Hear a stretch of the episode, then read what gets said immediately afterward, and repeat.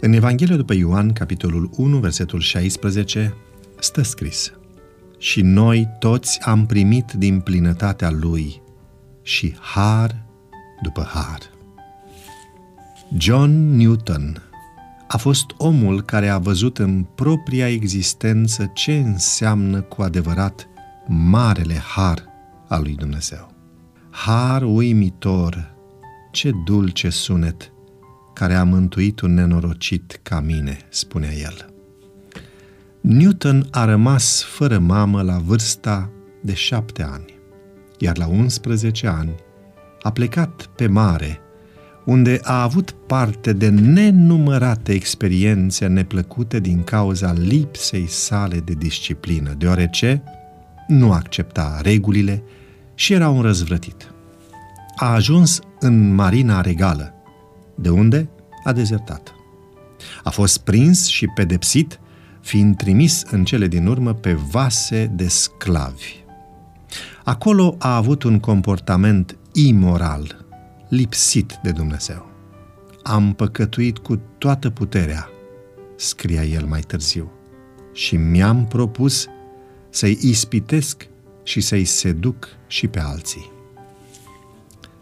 La un moment dat, situația lui a devenit foarte grea. Cerșind mâncare pentru a-și potoli foamea și purtând niște zdrențe ca haine. A ajuns în final pe un vas, care într-una din zile a fost prins de o mare furtună. În acele momente și-a adus aminte de un pasaj din Biblie. Fiindcă eu chem și voi vă împotriviți, fiindcă îmi întind mâna și nimeni nu ia seama. De aceea și eu voi râde când veți fi în vreo nenorocire. Proverbe 1, versetele 24 la 26. Newton a început să se roage pentru mila lui Dumnezeu și a avut experiența unei rugăciuni ascultate. Aici a început convertirea sa.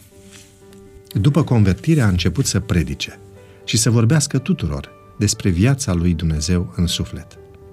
După ce a renunțat la viața de marinar, a început să țină studii biblice în locuința sa din Liverpool și să compună imnuri creștine, printre care și imnul Atâta har.